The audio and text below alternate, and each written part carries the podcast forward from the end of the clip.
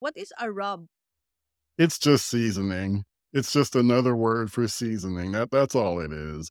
I guess you might hear something called a rub because it's a co- it might be like a combination of different seasonings. So it could be like a combination of salt, pepper, garlic, paprika.